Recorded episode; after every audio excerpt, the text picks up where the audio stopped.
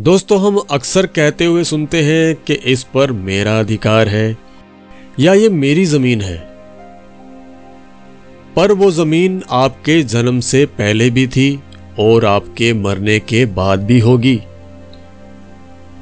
आप एक घर खरीदते हैं। आपके वहाँ रहने से पहले कोई और रहता था। आपके जाने के बाद कोई और रहेगा। जिसे आप मेरा कहते हैं तो वो आपके साथ हमेशा रहना चाहिए। जो आपके साथ नहीं, वो आपका कैसे हो सकता है? आदमी जहाँ कदम रखता है, वहाँ तेरा मेरा शुरू कर देता है। लेकिन सृष्टि इस नियम को नहीं मानती। जितनी ज़्यादा चीज़ों पर आप अपना हक जताते हैं, आपका मैं उतना ही बड़ा हो जाता है। अगर आप ये सोचते हैं कि आपका किसी चीज़ पर हक है तो ये केवल आपका भ्रम है। आप सिर्फ़ उस चीज़ का उपयोग कर रहे हैं, वह आपकी नहीं है। जिस इंसान की जितनी बड़ी मैं होती है, वो उतना ही ज़्यादा दुखी होता है। आपका अपना शरीर आपका नहीं है, वो भी आपके माता पिता का है। आप जो सांस ले रहे हैं, वह भी आपकी नहीं है।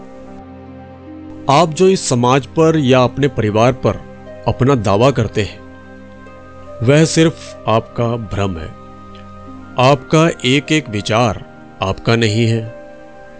सब विचार आपने कहीं ना कहीं से उठा रखे हैं।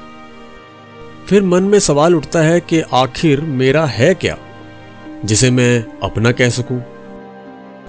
जिस चीज़ पर संदेह ना किया जा सके कि वो मेरी है तो वो आप खुद हैं। अगर मैं कहता हूँ कि हम खुद तो इस शरीर की बात नहीं। इस शरीर के हर कार्य को जो अनुभव करता है, उसे हम अपना कह सकते हैं। अगर विस्तार से समझें तो जब कोई बोल रहा हो तो आप सुन रहे होते हैं, और जो इन दोनों क्रियाओं को एक साथ महसूस कर सके, वो हैं आप। अगर आप उसे अनुभव करते हैं तो हैं आप अपने मालिक। हमें अपने होने का प्रमाण देने की खुद को ज़रूरत नहीं। जो इन दोनों क्रियाओं का अनुभव करता है, वो मेरे या मैं से दूर हो जाता है। ऐसा व्यक्ति लोगों के पीछे भागना छोड़ देता है।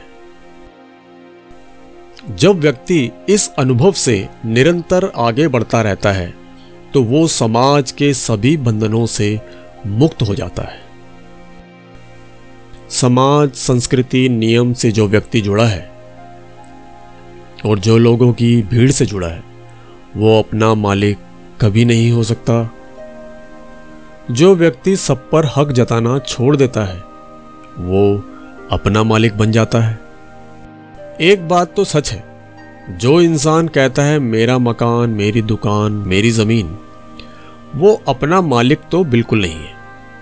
क्योंकि जो अपने आप को जीत ले, अपने आप को जान ले, उसे किसी राज या दौलत की इच्छा नहीं रहती। जो इकट्ठी कर रहा है वस्तुएँ और कह रहा है मैं मालिक हूँ, सिर्फ़ लोगों को दिखाने के लिए तो ये इशारा है कि उसे भीतर के मालिक का अभी पता ही नहीं है। जो वस्तु पहले किसी और की थी अब किसी और की, वो कल किसी और की होगी। ऐसी चीज़ों का मालिक होना एक धोखा है। जैसे एक हीरे को पाने के लिए कितनी लूटपाट होती है, कितनी गर्दनें कट जाती हैं, कितना खून बहता है तो क्या इस सारी घटना का हीरे को कुछ पता होगा? दोस्तों, कभी कोई किसी का मालिक नहीं हो सकता। पति सोचता है कि मैं मालिक हूँ पत्नी सोचती है कि मैं मालिक हूँ। घरों में झगड़े का एक बड़ा कारण है कि मालिक कौन। जब संपत्ति पर एक मलकियत नहीं रहती तो इंसान पर कैसे हो सकती है? कोई किसी का मालिक नहीं है, सब अपने मालिक हैं। अभी तो आप इस शरीर के कहने पर चलते हैं। शरीर कहता है, भूख लगी है तो आप भोजन करते हैं। शरीर कहता है, प्यास लगी है तो आप पानी पीते हैं। जब आप जागते हैं, तब आप अपने शरीर के मालिक हो जाते हैं। फिर जब आप कहते हैं तो भूख लगती है, आप कहते हैं, तब प्यास लगती है। अब शरीर आपके पीछे चलने लगता है। अब आप मालिक हो जाते हैं अपने शरीर के। जब इंसान इस अनुभव से गुजरता है तो उसके लिए दुनिया, मर्यादा, शास्त्र सब व्यर्थ हो जाता है। क्योंकि शास्त्र का काम हमें जगाना था, इसलिए कोई शब्द रटने से हमें फ़ायदा नहीं। शब्द का अनुभव करना ही मुख्य कार्य था।